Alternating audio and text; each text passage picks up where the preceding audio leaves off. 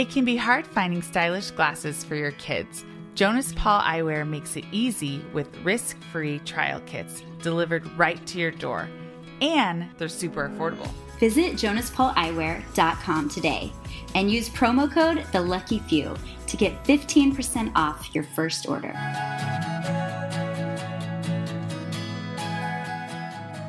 Hi, friends. Welcome to the Lucky Few podcast, where we are shifting the narrative by shouting the worth of people with Down syndrome. This is Heather.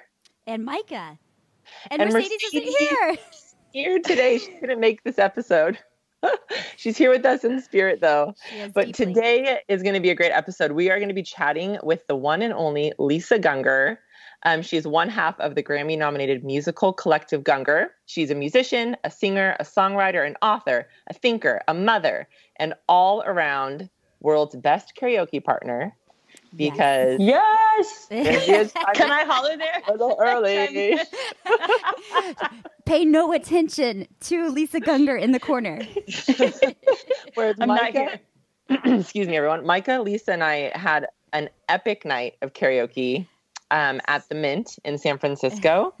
It was epic, right? It everybody? was. Oh, it was. We're going to post some pictures from that night on our Ooh. show notes. oh, good. Yes. Okay. Okay. So um, we're talking to Lisa today about her career and her family and her faith, and most importantly, what it means to her to be a shouter of worth as a mother to a child who has Down syndrome and as a mother living in the spotlight. So here we go. Welcome, friends, to the Lucky Few podcast.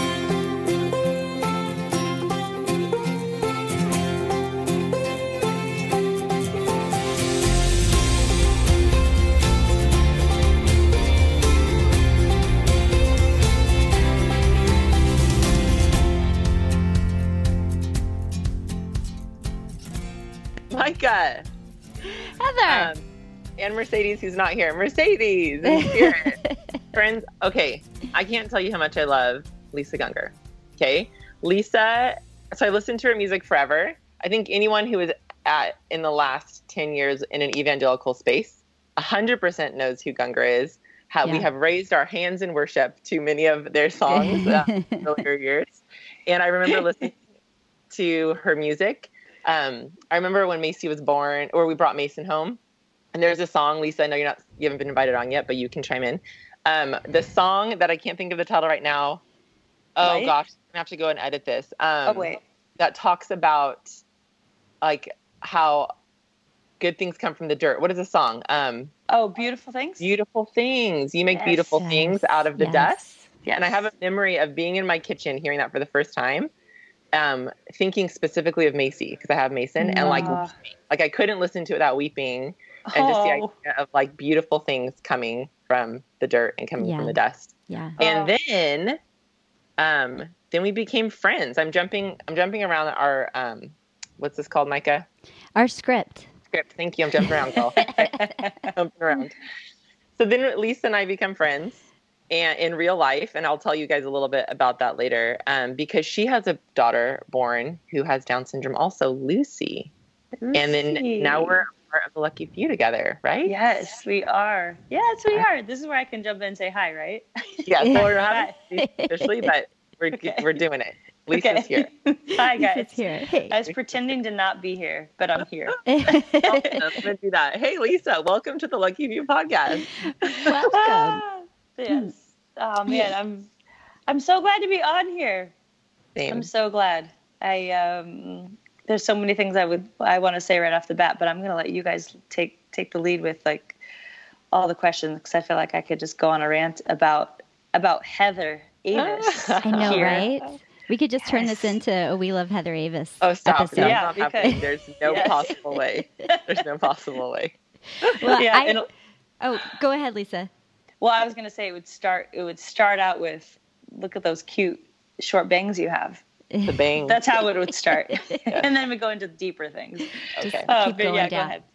um, so I I love Heather that you like have that connection with a Gungor song and that it reminds you of bringing Mason home. And I have I you know when I first got Ace's prenatal diagnosis, I called I talked to my brother on the phone and we were kind of talking through everything and crying and and somewhere in that conversation he he was like well you know Gungor just had a baby with Down syndrome. And I actually didn't know because I lived in live and still live in San Francisco the which is not the mecca for keeping up with like Christian music. And um and so I was like I I didn't know. Lucy was like a year older than Ace. And um and that was like one of the the first things that I did like in my process, like my prenatal process of working through, um, was like just I started listening to Gungor, um, which I was, you know, I don't think you can be in church um, anytime between 2010 and 2015 and not have heard and sung beautiful things, um, Mhm. beautiful things. But um, yeah, I felt that connection immediately, and um, and yeah, I think it's that like there's a magic between Mm. moms of kids with Down syndrome, and even Yeah. just like Yeah. having that connection, listening to your music, Lisa. Yeah. meant a Mm, lot thank for me. you. Yeah. Oh, yeah, I you. um I remember Lisa and I moved to the Los Angeles area almost at Mhm. the same time. So I think I was like a month ahead of her and then the month Mm. later she moved and we got in contact through Instagram initially. And um, we were at Club 21, which I talk about all the time on the podcast. And every time I talk about it, I say, I talk about Club 21 all the time on the podcast. And, um, and they had a thing called First Steps, which is zero, they still have it, zero to three year old. And it's basically just like a play group get together with moms who have babies with Down syndrome. And Mace or August and I were there because, excuse me, Macy was in school. So August and I are there, and there's two women always who are like facilitating it, and it's just August and me. And then in walks the one and only Lisa Gungor with Lucy. and I'm like, oh, and we both look at each like, oh my gosh, I know you. Oh my gosh. and we weren't expecting that day. yeah, and- we weren't expecting it. Yeah, and it was so sweet because there were no other parents there. It was just you and you and me, and Lucy and August, and then the other moms who, like the older The moms who were, facilitators, yeah. and oh so yeah. totally connected, and Yeah. we're walking out together. Like I unloaded on you. I loved it. It was one of those verbally vomiting days for me. I remember because we were so new to LA, and I was, I was totally freaked out coming from Denver, Colorado. Denver was the biggest city I'd lived in, and so LA was slightly overwhelming for me. Yeah. But um, but yeah, someone had shown me your Instagram feed when we were going into Lucy's. Was it her first heart surgery or her second one? I I, I can't even remember. And you sent me a direct message and said something about it's going to be great. You've been through heart surgery and it's hard, but don't worry about it. Like it was your t- the tone of it was like, "Hey, I get it. It's hard. this is this is hard, but kids go through heart surgery all the time. She's mm-hmm. going to be great." And up to that point, I've kept feeling like I was having panic attacks because I oh. just, I mean, I'd never Yeah. been through anything like that before and I I just was preparing myself to um, to lose Lucy, and your message just to kind of cha- changed changed the temperature of the room for me. And so yeah, when I saw you when we walked in, um, I I felt like you were I was v- viewing God herself. I it love was that. it was so wonderful. Yeah, it was great. And then I think on as we walked out to our cars, I um I verbally vomited all of the things that were recently happening about church That's right. and the, the public world, the, the public evangelical world. Um, you earlier said that you thought a lot of people were, uh, there wasn't like an evangelical who wasn't raising their hands to our, to our music. yes. But, but I think around that time there was, there maybe most of them were giving us the middle finger. Yeah. Right. And I Yeah. that shows how detached I was from like evangelical life Culture, and, like, yeah. culture Yeah. and I and some of these words our listeners can be like I have no idea what any of that means and that's okay Yeah. well yeah. Yeah. we're not going to yeah, go into that's it but fine. yeah, I Yeah. like I remember that so clearly where I'm like oh of course everyone wants you at their church you're like actually Yeah. like yeah. I had no idea. I'm so sorry. I didn't I didn't read the article. I don't keep up with I know, yeah. you guys are Yeah. lovely and wonderful. I'm so sorry, but it was what's interesting, and I want you to talk about this, Lisa, is that um, it seems like there was a huge shift for you you guys in your faith journey and your like yeah your faith journey is you and michael right? Your own family unit. And then as musicians in your career and and lucy like it kind of all happened Mhm. simultaneously is that Mhm. does that sound accurate And Can can, you- I just jump in really fast? Yeah. I just want to Yeah. make sure our audience knows because I think we jumped to it quick that that Lisa and her husband Michael, who f- formed the band Gun- Gungor, started out as worship leaders in a church, in a mega church, right?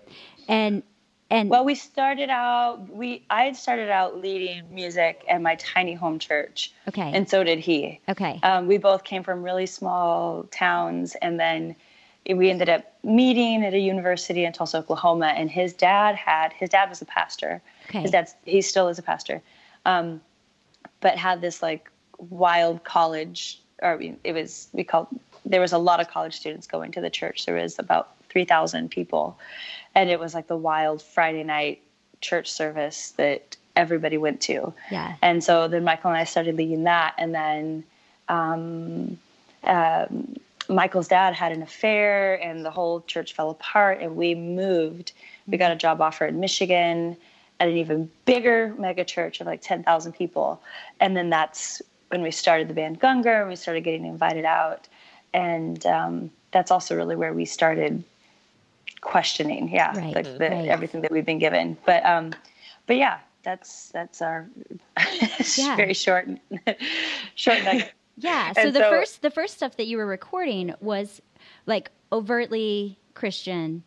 Mm. evangelical. And as just for our listeners who've never listened to your music, as time progressed, you and Michael became more and more outspoken about your doubt, about your change, how things were changing in your view of the world and of God and of faith.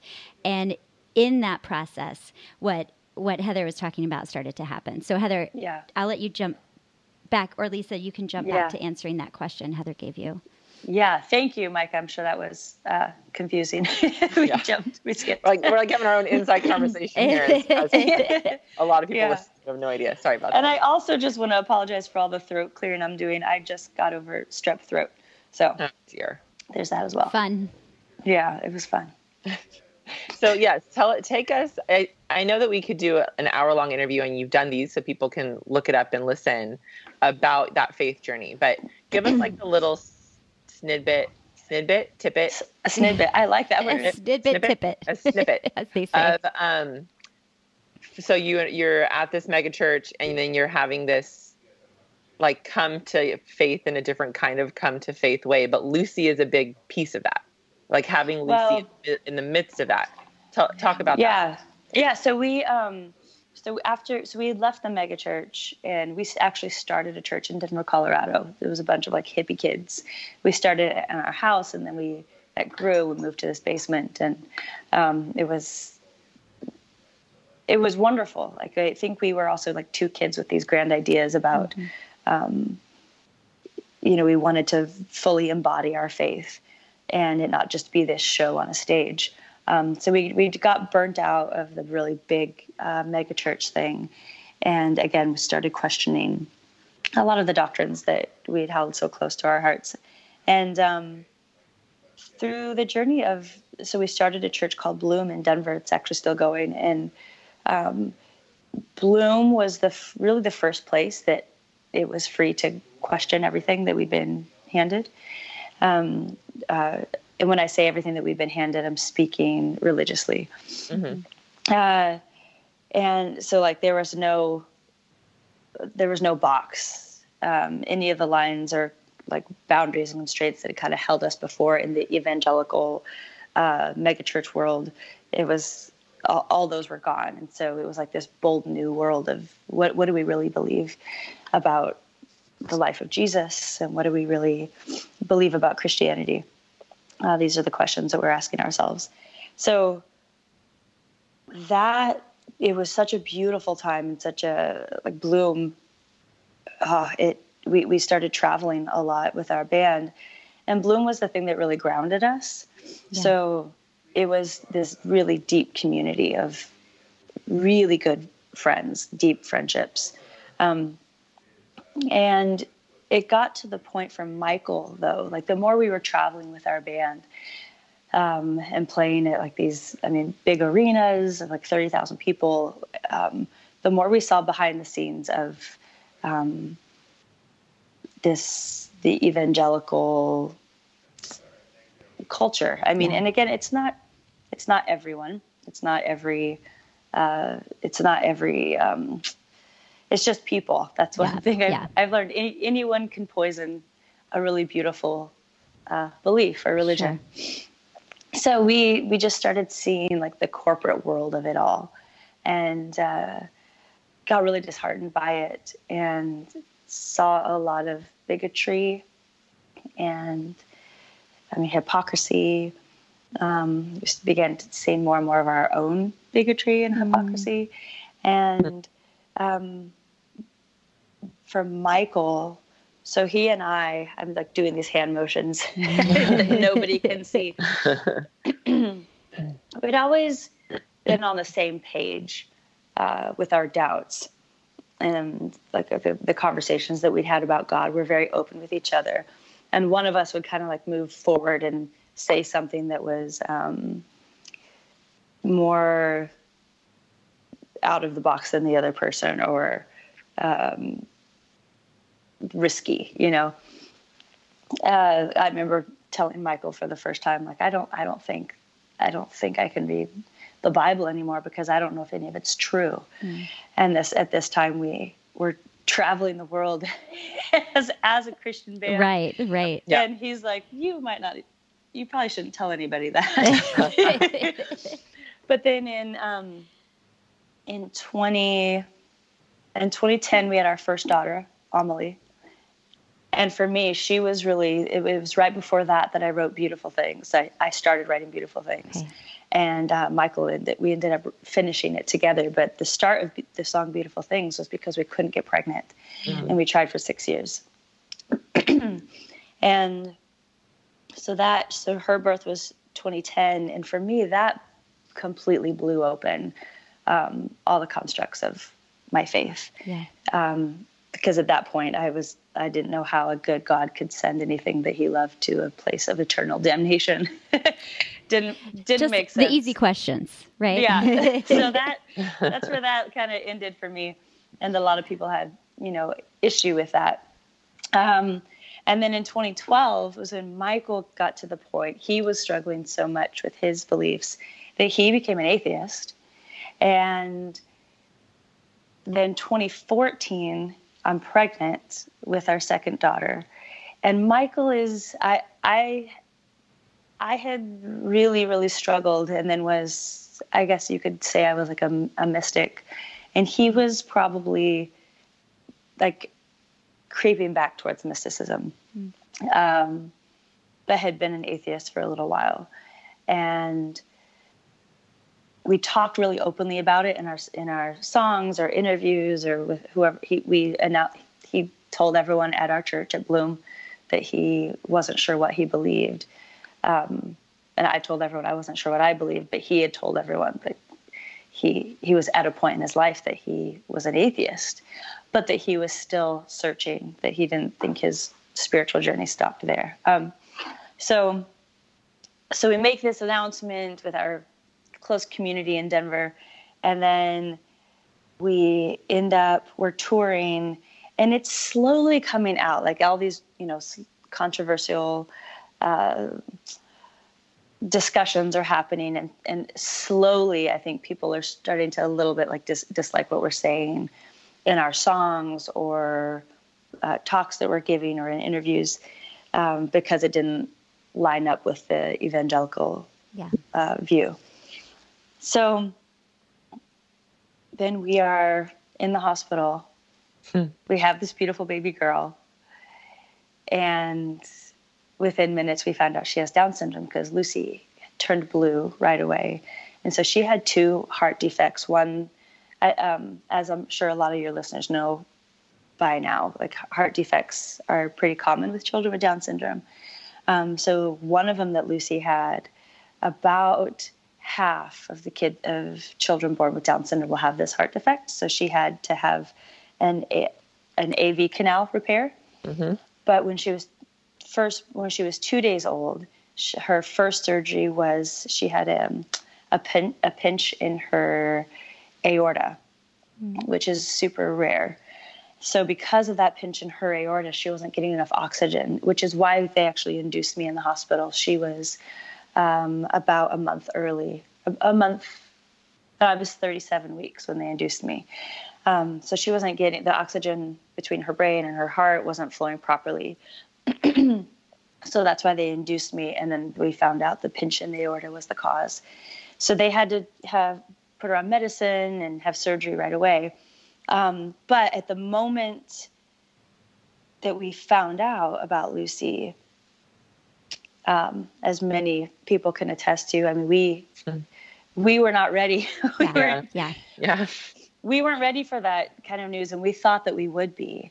Uh, we had we had thought that our first daughter had there was a, some signs that she maybe had Down syndrome, Hmm. um, but with Lucy we didn't do any tests because we said, well, if she does have Down syndrome, that's not going to change anything. We're going to love her just as she is, and it's going to be great. And then when they told us that she had Down syndrome, um, I was just I was so afraid uh, because I I bought into all the bullshit that our culture fed me. Yeah. Um, my, my brain had been fully programmed about what Down syndrome meant.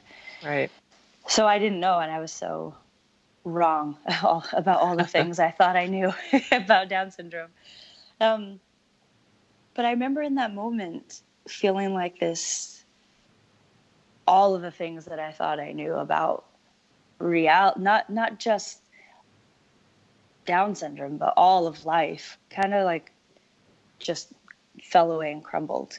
Mm. Um, I mean, I definitely had an out of body experience when they were telling us about Lucy's heart conditions, and I saw her turning blue. I thought she was going to die, and um, every, yeah, Terrifying. the the whole world just kind of time st- stood still, you know, Mhm. and I Yeah. felt like I could just I was hovering like above my body, watching everything happen and watching people hurry and be sad, and I saw Michael, and I could just see everything move in slow motion, and it was it was a gift. It was. I think for the first time really saw things as they are and i say that hesitantly because i think i had some other experiences through my life of seeing how everything is one Mhm. um, when we zoom out far enough Yeah. Mm. um, we're all one thing we're not Mm. separate as our um, brains like to tell us we are Right. so I could feel it in my body in that moment. I could feel the oneness on, Yeah. on such a uh, intrinsic level. So it was it was it wasn't just a thought in my head. It was a whole body feeling. Yeah. Um, so that changed everything for me. Lucy's birth changed everything, and a little bit after like the chaos subsided because they were doing tests on Lucy and people were, you know, kind of silently freaking out. Again, like I, I think the nurses and the doctors, they, I was so lucky because the doctor who delivered Lucy was the doctor who delivered uh, my first daughter. Wow. So I, I had known her for four yeah. years. Sweet. So she hugged me, we cried together, and she was like, "This is going to be this. This is wonderful." Mm. So I had That's a incredible. wonderful doctor in the room, wonderful nurses. Some some were, you know, some people were in the room saying, "We're so sorry." You could feel the shift of Yeah. excite, like the shift of congratulations, you have a baby to oh, I'm so sorry, this is what you got, which is Right. Right. Yeah. fucking terrible. I love people's stories. yeah, a lot of people's Yeah. stories. Right. um, which I believe I'm hoping I know that this podcast is changing that narrative, and all of the families of kids with Down syndrome are all trying to change that Yeah. that hospital room moment, right? Right, Yes. right. You know, and we just had an episode about that, Lisa, last week, where we interviewed Jen Jacob from Down Syndrome Diagnosis Network, Mm. and she's Mm-hmm. like, going around the country speaking to medical professionals about how they deliver that news. Yeah. And like the importance of saying, this is going to be wonderful. This Yeah. is going to be beautiful. Yes. And um, so, man, we're going to Yeah. get that. Yeah. Let's get that changed. yeah. Let's get that Yeah. change. Yeah, I want to bring us um, to what something you were talking about, Lisa, when you said you had that like out of body experience with Lucy, and when she's born and her birth just changed everything. And you wrote a book that was released last year that everyone we'll have it in our show notes. Everyone listening needs to go buy this book Yes. now. Like hit pause, go on Amazon, buy the book, then you can come back. Called the most beautiful thing I've seen. It's stunning. I mean, you're you are a master with words, and then you just Thank are you, so Ben. transparent and um, authentic and share your story in such a beautiful way. But there's this quote that I think for me, um, having a child with Down syndrome taught me this, and so I want to read this Mm-hmm. quote, and then I want you to tell us more what it means to you in your life. But it says. I used to believe there was some line between what is sacred and common, miraculous and mundane. My perspective had to shift to see that actually all of the bushes are burning, the entire world is ablaze. Hmm. And I know that this, I didn't understand that. I can agree with this. Before having Mason in August, I didn't understand that sacred and common go together, that miraculous and mundane are intertwined. I thought everything was separate too. So, what? Tell us what that that quote means to you in your life. Um, Yeah. having Lucy, tell us more yeah. about Oh, well, uh, you know, as as the human species, we we that's just part of our that's what humans do we define and we separate we the moment we have a, a, a child we call them something. We name them. Yeah. you're a you're a heather. You're a uh, jacob. You're a michael. And we accept that. We're like oh i am. I'm a lisa Mm. that's a tree. This is a table. That's a microphone. This is an iphone. And there's something about labels that can reduce.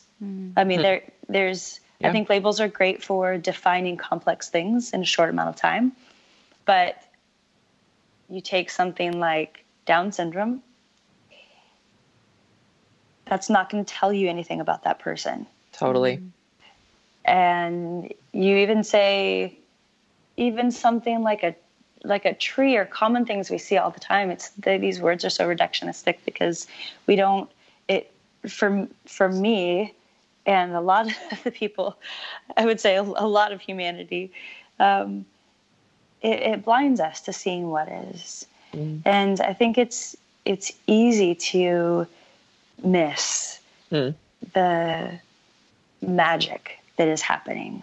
Yeah. It's easy to just think it's common to be spinning through the atmosphere on this ball of, uh, on this rock that we call Earth. We've labeled it. So it's like, no, it's called Earth. It's not weird. It's Right. this is how our solar system works.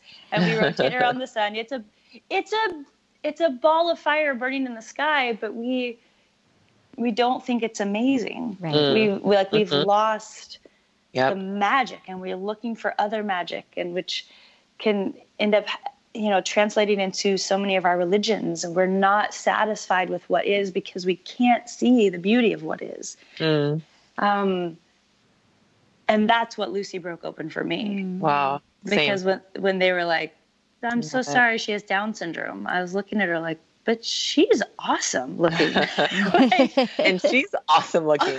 what oh my gosh i just i just oh i have to break in because i just was um saw a video of of lucy this morning because i was reliving and watching your video for light and that little i mean that little circle head Yeah. had that little circle head too when he was born. She- Ah! and then like when the the just a, a baby with Down syndrome, a newborn with Down syndrome, and their their noses aren't smushed, like nothing's smushed. Everything's like Yes, so perfect. Perfect. it's so cute Oh Really cute. so cute and like their their their body knew how to grow like nobody yeah, I They- know. everything like i'm not even sitting here telling like my hair to grow or my heart to beat or so it's like okay, so cool. She has extra chromosome. Um, she she also has eyeballs that I, that work. don't tell that work and they're moving around Yeah. and skin and toes and she has this way of communication even without words Mhm. Yeah. um, i mean it, it, before lucy was talking lucy actually is talking now uh, she is verbal but we weren't sure if she was going to walk because her feet were folded up on her legs we didn't know i mean if she was going to talk or right. all the Sure. things. But what I realized is she was communicating with me on a level that I wasn't communicating with even a Mm. lot of friends on. Yeah. Like she has all these abilities Yep. that were totally discarded and ignored Yeah. um, because we have this ridiculous hierarchy of of abilities. Mhm. um, we have this feel- measuring yeah. this like measuring stick for for humans that's like well if you were going to measure a tree if it, if the tree was thriving how exactly would you do that right. it's got its bark and its Yeah. leaves and how you're going to measure it like over and against all of the other trees Mm. that just it's ridiculous it's a ridiculous idea and we put it on all of our children and i didn't even realize how i had done that with our oldest amelie Yeah. like oh she's so isn't she so smart and witty and isn't she Right. you know hilarious and yeah she's excelling and look at what she can do so early you know Mm-hmm. and i didn't even realize what my words were probably doing to her um, my expectations of her as a human changed when lucy was born my expectations of what human thriving totally changed uh, when when lou was born. Yeah. and yeah it it so right um, right after well it was a little bit after they had put lucy like back in my arms for a little while and then they had to take her again for tests. And michael came in. I guess he had gone away for a minute uh, and he called his sister because he was he was freaking out i mean Mhm. I thought I was freaking out. He was really freaking out. he was oh like, man. he was like, we're musicians. we're totally unorganized.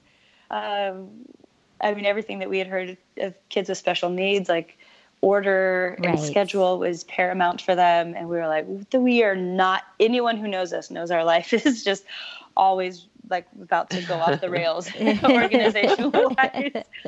We're traveling on a tour bus full time.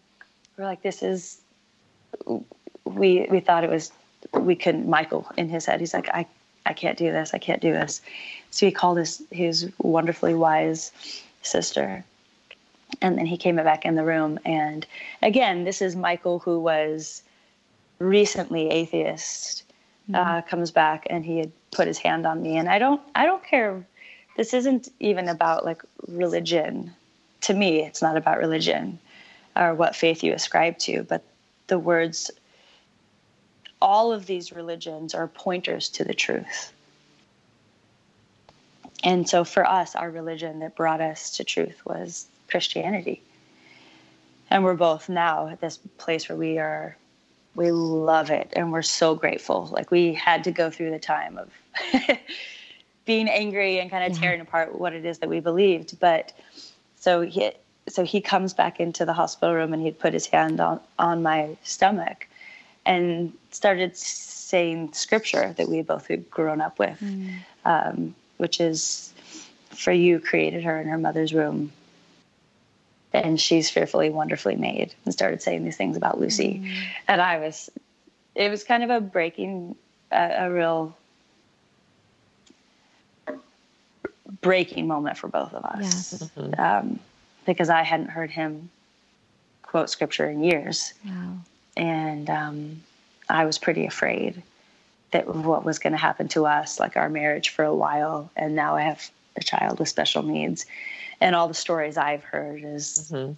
it's you're more likely to get a divorce when you have a child with special Right, needs. So these right, are all right, the things all swirling in my mind. Sure. And then he comes in and we share this moment together, and it was beautiful. Mm-hmm.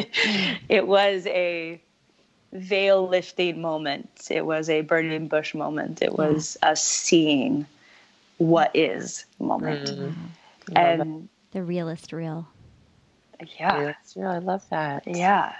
And so like to sum like all of that up, I mean there's definitely like I mean we had surgeries, there's just right. like any kid, there's struggles, you're not sleeping, there's yes. it wasn't like that was the moment where we're like, yeah, everything's really great and happy now and there's no problems. but um but that that started the journey for both of us where we re- it that changed our entire lives because we realized suffering is what happens when you want what is front of you to be in front of you to be different than it is. Mm-hmm. mm-hmm. Let's talk about the song Light. Okay, I will be braggy about my insiderness here because I remember when my family and I were living in Arcadia and you and Michael came over with your kids. Mm-hmm. I think that Don and Betsy were in town. Maybe not, but I remember sitting in our backyard yeah, so. and you guys had just recorded Light. And Michael's like, "Hey, do you want to hear this song?" Oh yeah. oh, and I'm like, "Yes." I'm getting chills thinking about it. And he played it, and I just like you just can't talk, right? Like because yeah. it because it's about Lucy, because it's about August, because it's about Macy. Um, mm. and it rocked me and it it was just such a sweet it's a it's a great song. It's a great yeah. song. And and I want you to tell us tell us more about like when you wrote the song, what it means to you, maybe I don't know if it's changed the meaning from when you wrote it to now, um, when you perform it on stage, all of the things. Okay. yeah, and I have to, I'll break in and say that I I got to I was sitting next to Lucy. Um, when you recorded it, I mean, not when you recorded it, Lisa, when, oh, you performed it. it. That's you right. were performing it, and you said um, from the stage that it was one of your first times to sing it with Lucy in the room. That's right. And and yeah, and that was, I mean, talk about me um, feeling the tears because I was like, yeah. um, I had Ace there with me, and he was like, I don't know, two years oh, old. so I don't know. small. And then, and Lucy's just hanging out with us up in the balcony, just yes, walking around and like you know letting everybody know what she wanted, and um, and just to have them both there with me while you're performing on stage. It's oh, I when when Heather said, "Tell me what it's like to perform it," I thought of that moment uh, because that was um, that was the hardest that that it's ever been. Well, wow, that was the second hardest it was it had ever been to sing the song mm. because I saw you up there with both of them, and I I I had to I had to shut down yes. the emotions. Yeah. I mean, normally with singing songs, you know, I'm getting in touch with the emotion of the song. And oftentimes with that one, I have to put a lid on it a bit, or I will turn into a weepy mess. Yeah. On stage. Yeah, I can uh, see that. But yeah, I remember that. That was that was really beautiful. Um, so writing the song, the song started when we had left and went to Michael's parents' lake house. So earlier Heather had mentioned that like there was a like blow up with us publicly, right? And um, and then Lucy's stuff, like all of that kind of coincided at the same time. So 2014 was the worst year mm. for us. And we that was so the same time you guys moved too, right? The same so time we moved cross country. Yeah, Lucy's we born. had a, a, close friend die, uh, pass away, dear friend, and neighbor of um, many years. Like he was so dear to us and was dear to our girls. He suddenly passed away mm. very tragically, and um, and there were a few other things attached to that as well that happened that year. Some like private family things that it it was just unbelievable. All the things yeah. that were happening. Yeah. Um. So we had headed to Michael's. Michael's parents have a lake house in, in Missouri that we try to go to every year and we've gone there since we were dating. Wow. And it's so it's a really special place for us. And um, we we had driven up, pulled into the driveway, and my brother sent me a text saying, "Hey, have you have you seen this?" And it was an article saying how we were that we had really gone astray mm. gu- gu- meaning Gungor, our band. Right, right. And um, and I kind of laughed it off because I thought it was I thought it was a joke. Because uh, again, at this point, we'd been really public about right our, our beliefs and our struggle and doubt, and uh, there was, I mean, everyone at our church at Bloom was on board and supportive and really embraced us, and um, didn't turn us away. I mean, there were some people, there were some people in leadership that were really struggling with it. And pretty soon after Lucy's birth, so this was the other big thing was we, um, one of the other people in leadership at Bloom didn't want us there anymore because of our struggle, which um, makes sense. Yeah, I mean, yeah, sure. I mean, I can see. I'm not like, wait, what? you know, if you're pastoring a church, you probably should like, believe in God. Maybe you should believe in God. But the whole point of Bloom, like the whole reason we had started it was, it was all about inclusivity. So it was, although we understood at the same time, it was heartbreaking, and it was also one of Michael's best friends who mm. wanted us out, and it's so hard. So there was like a church struggle happening, and we just never thought that the church that we had started that that would be one of the places that would have this struggle and people would get hurt over it and right. so we decided to to leave because we didn't want um, we didn't want to split people apart right, right. split the whole community apart so we're in the middle of this like chaos with the church so we head to the lake house and then we get this text saying that publicly things are blowing up mm. and that's when the fire was like lit in the whole like evangelical world. It was like the tipping point where suddenly everybody's was, talking about yeah. you on Twitter. Yeah, so because people didn't know, right? I mean, right. My favorite bands, I don't follow their life. I don't. Sure. I don't follow them on Instagram or Twitter. I just listen to their music and love it, love the art. Um, so there's a lot of people. The majority of people weren't listening to right. what our journey actually was. Right. so it blows up publicly, and then we have a guy that ends up calling every show that we had and telling demanding that they cancel our shows or he's gonna abcd like all these things right. so so within hours we see our career falling apart so we didn't have a career um, at the time we didn't have a place to live uh, that which is why we went to the lake house um, and we have a, these doctor bills that at mm. the time we just couldn't they were piling up. Mm. We couldn't pay. How old was of, Lucy at this point? Lucy was seven months old. Lucy was, yeah, she was around seven months old. So she'd already had two heart surgeries. Yeah. That you have bills for, mm-hmm. and mm-hmm. that she's recovering from, mm-hmm. and yeah, wow, yeah, yeah. And there's you know things with insurance insurance where they're sure. fighting it and trying to not pay some of it. So that's why the bills were so huge. Um, so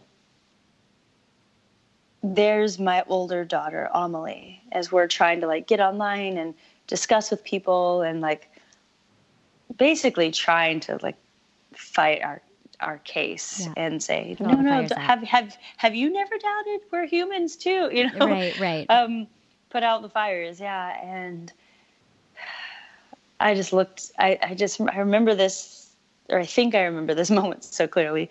Uh, but I remember looking at Amelie, and she had been so patiently waiting in the hospital all these times for us. Mm. And you know, since another baby came along, I mean, normally a lot of attention eh, with with a second kid, attention gets you know split anyways. Sure. But with a, a, child with surgeries and special needs, yes.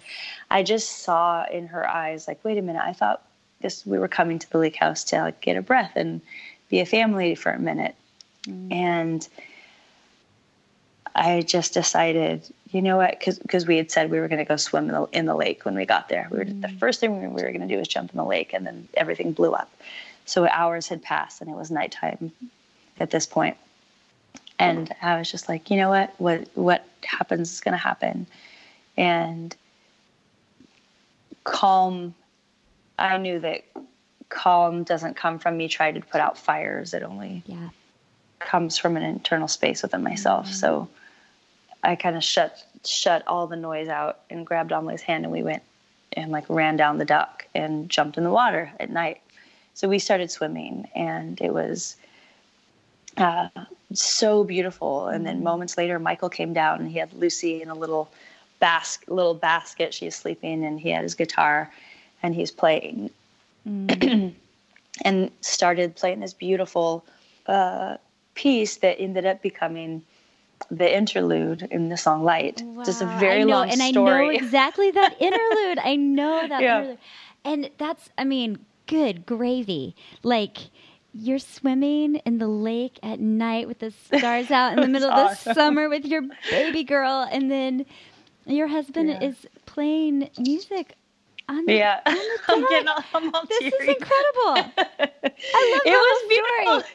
It was a beautiful moment. It was ah. It was amazing. Yeah, it was gorgeous. I mean, the lake was it was pitch black and just the stars yes. in Missouri were so vivid. Yes. And then Michael's playing this thing, and, and uh, we were not, laughing and then crying. Right. it was amazing. Well, and you and all of the external stuff, you know, like the the whatever people are saying online and all of the the noise and but it's like bringing it back to what was always there, which for you and Michael, it was music and it was each other and this family you had built together. Yeah. I love that. Yeah. Love yeah. That. So it was that that's where the song originated. And then we ended up um, yeah, writing the rest of it later. Mm. Oh, I love but that. it's hard. The, the first time we sang it, I, I couldn't sing it. Because I think we sang it about, um, I, I don't know. It was maybe seven, seven months later that we performed it somewhere. Yeah. And I couldn't get through the song. I just uh. sat there and cried. uh, but yeah. Yeah, and I will. I'll say to our, our listeners that um, if we'll, we'll put a link to that video because um, the video is so beautiful because it's all of these like moments of personal moments for you guys with Lucy. It's you in labor in the hospital and that and and Lucy right after she was born and that moment you described where your OBGYN is hugging you, that's in the video. Oh yeah. Yeah. Is, yeah. And and then these these moments of Amelie and Lucy playing together um, in Lucy's crib. Just it's it's a beautiful video and that song is is just one of those um, it's a simple song and it's so meaningful. So I yeah. hope that everybody will take a second to go listen to it and, and watch the video. Oh, um, thank you. Yeah. yeah. thanks. Okay, so Lisa, uh, yes. this season we're talking about what it looks like to be an advocate for our kids. And we're talking to lots of different people in different spaces about, you know, whether people have dedicated their careers or their time just to Down syndrome or or to um, communities with different abilities, or if they are people who are just like living their lives in the business world, um, or or wherever you find yourself, right? So here you are, you are a musician in the spotlight, and and I think what we would love to know from you is is what does it mean to you to own your influence in the spaces you inhabit? What does it mean mm-hmm. to you to be an advocate for Lucy, to be a shouter of worth for people with Down syndrome, um, just as a musician doing your thing, going on tour? Yeah. You know, not mm-hmm. necessarily singing songs about Down syndrome. You know, like yeah, outside we of that. we were joking about that right before everyone else I think it might get edited out at the beginning, but yeah, we were like, maybe we should have songs about Down syndrome. we um we were coming up with a pretty beautiful one, I have to say. We were. Maybe yeah. we'll add that into the the end of this. I think we show. should do it. Yeah. I think we should write one. Talking about the, the chromosomes, but the chorus is just like Down syndrome is awesome or some, something like it's that. It's awesome, and that there's was... three copies of the 21st chromosome. That's good. Do, do, do. Yeah, I think we have. We could work on it, Lisa. We could get we it a little the bit. shell of the song. Yeah, yeah, yeah. Okay. okay. we'll keep it. We'll keep it going. Yeah, good. Um, well, I, I don't know. I, that's a, that's a question I haven't really, um, thought about. Like I don't I don't think about.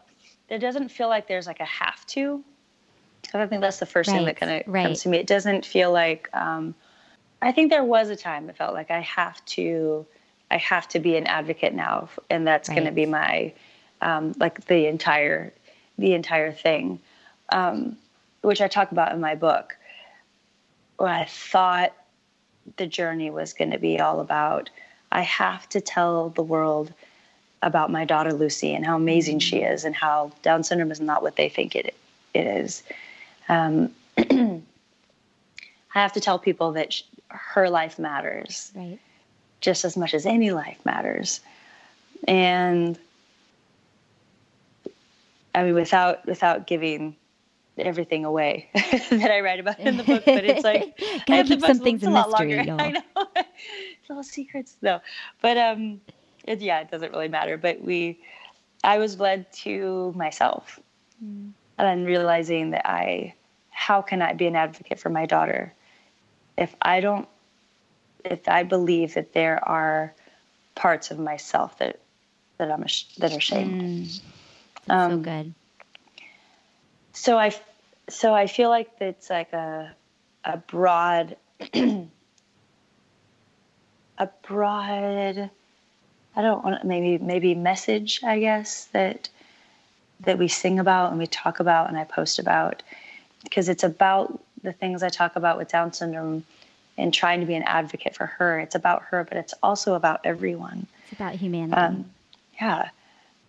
It's about all of us. It's about, it, yes, there is pain in the world. But what suffering are we causing just because we want things to be different than it is? right.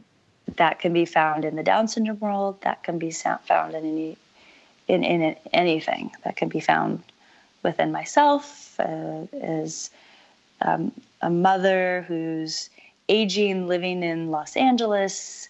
You know, I could buy into the culture that I need to look a certain way Right. or that my body needs to be a certain way. Yeah. And instead of accepting what is and not suffering. Yeah, and yeah. and that's an interesting I mean that's a much deeper conversation that Michael and I talk about a lot because there's obviously deep suffering in the world. Um, but not all of it I'll say this we create a lot of it Mm. uh, within ourselves. So I love being an advocate for people with Down syndrome and singing about it in our songs, um, uh, going to like specific things that are for people with special needs, doing fundraisers, things of that nature.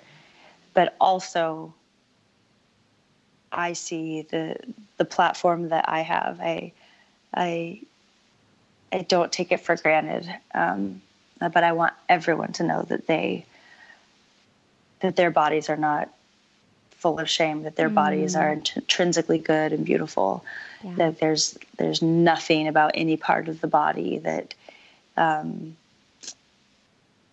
has bad connotation to it. There's nothing about any kind of life that is shamed.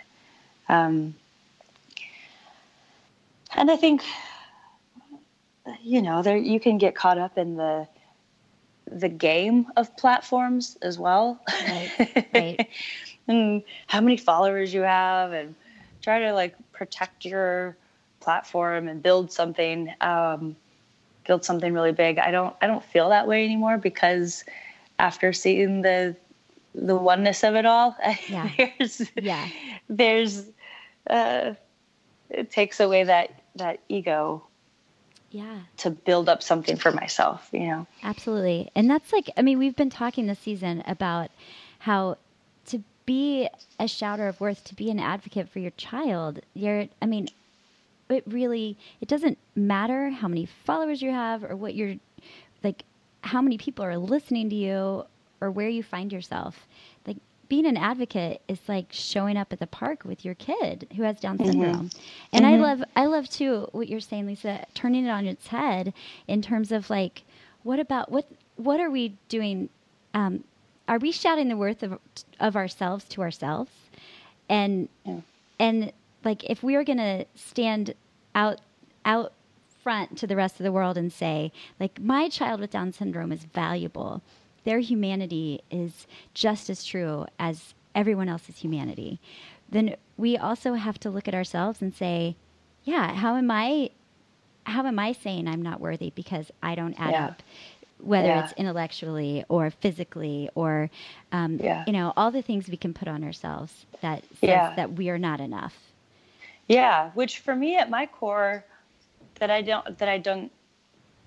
Sorry, I'm not saying that right. that I was do and don't mixed together. that I Don't. didn't realize um, until I became an advocate for Lucy was. again, I love. I love the spiritual path that brought me to where I am, but the thing that's really harmful that that's at the core of a lot of um, Christian circles is that you're bad. Hmm. You're mm-hmm. born into sin. You're born with a sin nature, mm-hmm. and that the moment you're born, you're told there's a problem.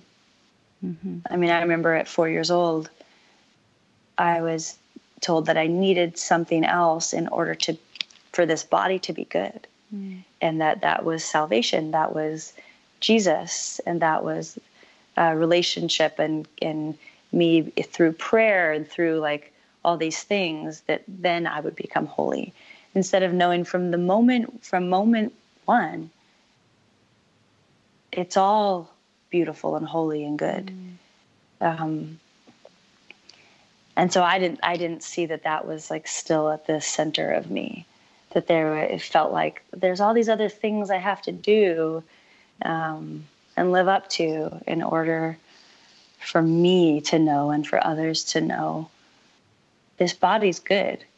Um, So I couldn't adequately tell people that Lucy's body was good until I knew mine was. That's that's deep, and that's it's it, that rings really true to me. I love that.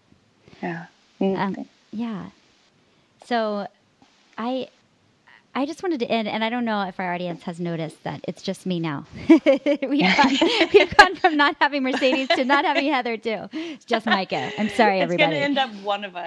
And soon I will leave and it'll just be Lisa. she And has to close this thing down.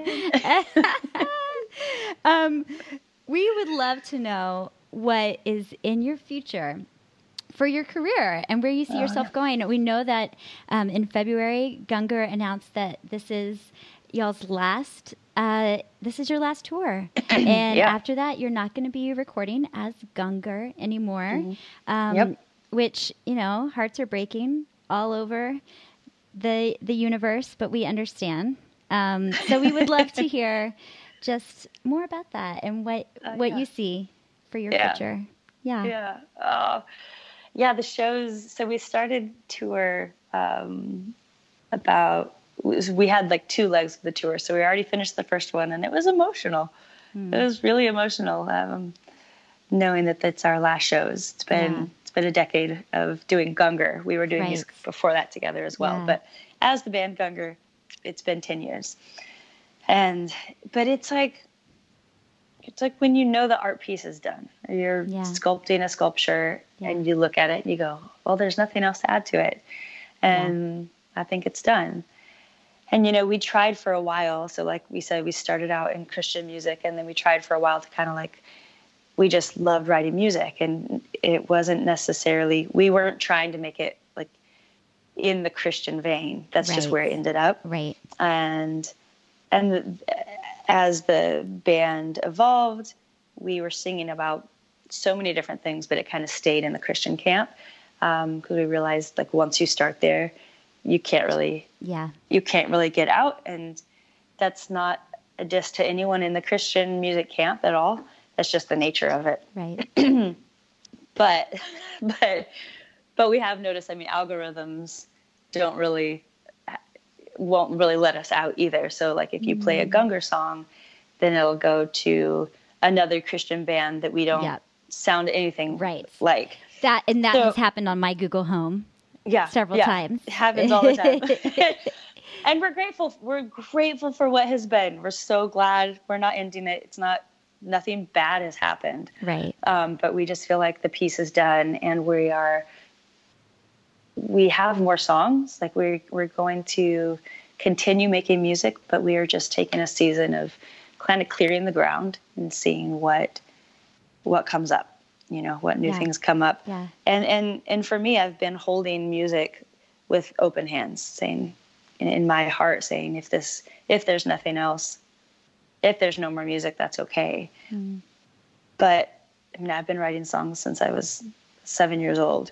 So I, I think there's going to be more music Yeah, yeah. because it's how I process Yeah. life. The art doesn't leave you. There, No. There's something about this body that likes to make songs. So I think there there will be more, and I, I I will actually be releasing a few singles. All, all that with clear, right as soon as I said clearing the ground to see what comes up. It's it's funny, but I there's some songs I will be releasing as singles um, that we've been performing at the shows. One is called Woman, Cool. um, that people have really loved. Uh, so um, I'll be making, I think I'll be making an EP or a full Oh, or a full length album, or just releasing singles that are Yeah. um, Yeah. that uh, that the themes are like femininity and um, womanism, and uh, so that's in That's the future. Michael's, you know, we're doing the Liturgist podcast Mm-hmm. has kept us really busy, and um, the book stuff. Uh, you know, I, I released a book last year. Right. And Michael then just released a book. Michael's his his comes out April 16th. Oh, okay. Okay. hmm His new book, um, and yeah, raising kids. Yeah, girl. Not for the Yeah. faint of heart. No, raising those kids. Um, well, we l- have loved having you. I'm Thank going to hop away and we're going to hear from our sponsor. And when we come back, would you stick around and share a good news with us? yes, Okay. And I will tell you more in a second. We'll be right back, everybody. Today's episode is sponsored by Jonas Paul Eyewear, stylish kids' glasses with an impact. Mercedes, you know about style. Your babies are the coolest. You know it. So tell us how cute these glasses are. Listen, it's so hard to find on trend glasses for kids. These are the cutest kids' glasses out there. Heather's Macy wears them all the time and gets all kinds of positive feedback about her cute, cute glasses. I mean, what's what is the point of wearing glasses if they don't make you look amazing? 100%. So, Merce, have you ever used a home try-on kit for glasses? No, but it sounds super fun and it's kind of like you're playing dress up. Totally. So we have Jonas Paul glasses at my house. This past year, Brooks, my eight year old, needed glasses, so we got a home try on kit from Jonas Paul. And Brooksy is a kid who loves looking good. He legit wore a bow tie all on his own for picture day. So having a kid at home was perfect for him. They sent us seven frames that he had all week to walk around in and make his own opinion. And it was so nice to not have that hurry, we have 10 minutes in a store with fluorescent lights to decide kind of feeling. When he picked out his frame, we put in our order online and ship the box of trial glasses back with the free shipping label provided. Super easy. Okay, so you have Jonas Paul glasses at your house, and so does Heather. Yes, and I asked Heather about Mason's experience with them. We all know that getting glasses to fit on our kids with Down syndrome can be difficult. That flatter nose bridge, the lower set ears, all of that can make getting glasses to fit a challenge. Heather says their nose pads are designed specifically for children's noses. And the best part for Macy is that Jonas Paul glasses all have these unique adjustable tips so you can bend them for a custom fit. And the glasses fit Macy's face perfectly. These glasses are also so affordable, half the price of most of the children's glasses out there. And here's the best part every frame sold prevents childhood blindness in the developing world. And for first time customers, Jonas Paul is offering 15% off. Just use the promo code The Lucky Few at checkout. So get yourself over to jonaspauleyewear.com to learn more.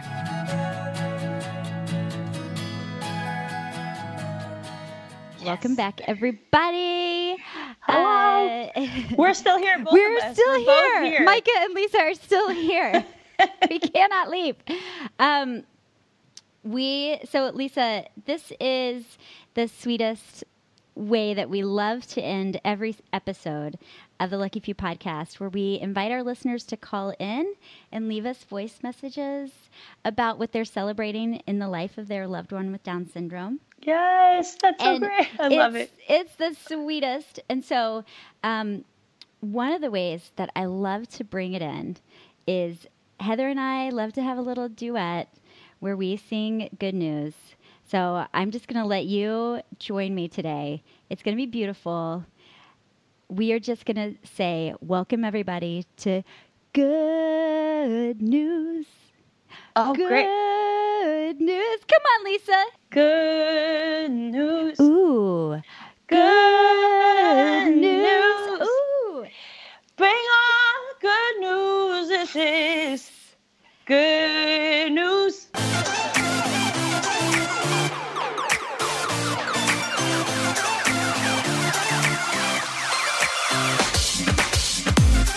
Yeah, girl. That, That that was all it. That was it. The best good news that's ever existed on the Lucky Few podcast.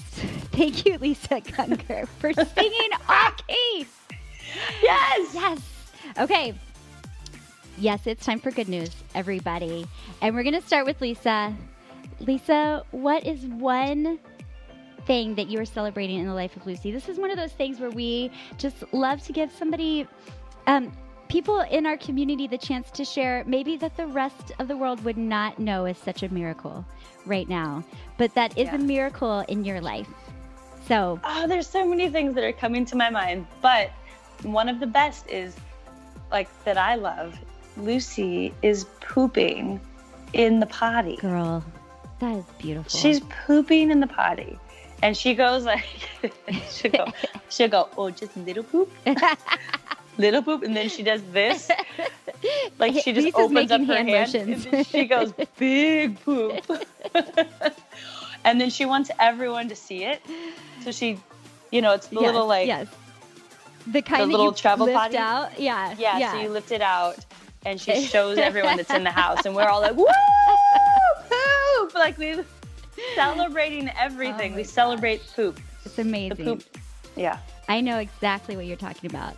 And I will, okay, so I'm going to share my good news, which is I got to school to pick up Ace yesterday. And we just have finished spring break. So it was his first time back in a week. And he was outside playing with two other little boys. And it felt to me like really engaging with them. Like in a way that Ah, I yes. haven't seen before, where he'll, you know, he'll kind of follow kids around or he'll like watch them go down the slide and then go down the slide or whatever. But this time they were running and giggling together. And the little boys were like trying to tickle Ace. They were screaming, Tickle Ace, tickle Ace. And he was laughing. And it just felt it just felt like a moment, you know? Like yeah. I all those all of those moments that you have where you're like, he's gonna be okay. Yeah. And and just to to feel like he's learning how to be a friend. And like Yeah. what more incredible thing do you get to witness in the life of Yeah, your kid? it's beautiful. Yeah, yeah. Oh, I love that. Thanks again to our girl Lisa Gungor for being here with us, for being a maker and a creator. We love your words, your vulnerability, your music, and we're just so thankful to be in this Down syndrome community with you. Oh, thank you. Yeah. I feel so lucky. Yeah, I'm glad to be in it too. Thanks for doing this with us. And as always, we want to give a big thanks to our editor and producer, Andy Lara, our amazing intern, Valerie Schleider, our sponsor, Jonas Paul Eyewear, and all of you who have shared the Lucky Few podcast with your friends, listened faithfully, and cheered us on. Don't forget to subscribe and leave us a review on Apple Podcasts or wherever you get your podcasts. And remember that you, listener out there, celebrating your child or loved one with Down syndrome, you are a shout of worth and a narrative shifter. Keep going. We're cheering you on. We'll see you next Monday on the Lucky Few podcast. Bye. Bye, Lisa. Bye. Bye. Bye, my- Heather and Mercedes, wherever Bye, you Heather are. Mercedes. Thanks for listening to the Lucky Few podcast. Review our show on Apple Podcasts and subscribe wherever you listen to podcasts. Check out our new home at anchor.fm slash the Lucky Few Pod, where you can support the show for as little as 99 cents a month. Visit Anchor or our website, www.theluckyfewpodcast.com, to begin supporting us today. Follow us on all social media at The Lucky Few Pod. Tell us about your good news by leaving us a voicemail or text at 424 442 9147. Our show is edited and produced by Andy Lara at AndyLikesWords.com. See you next time, and thanks for listening.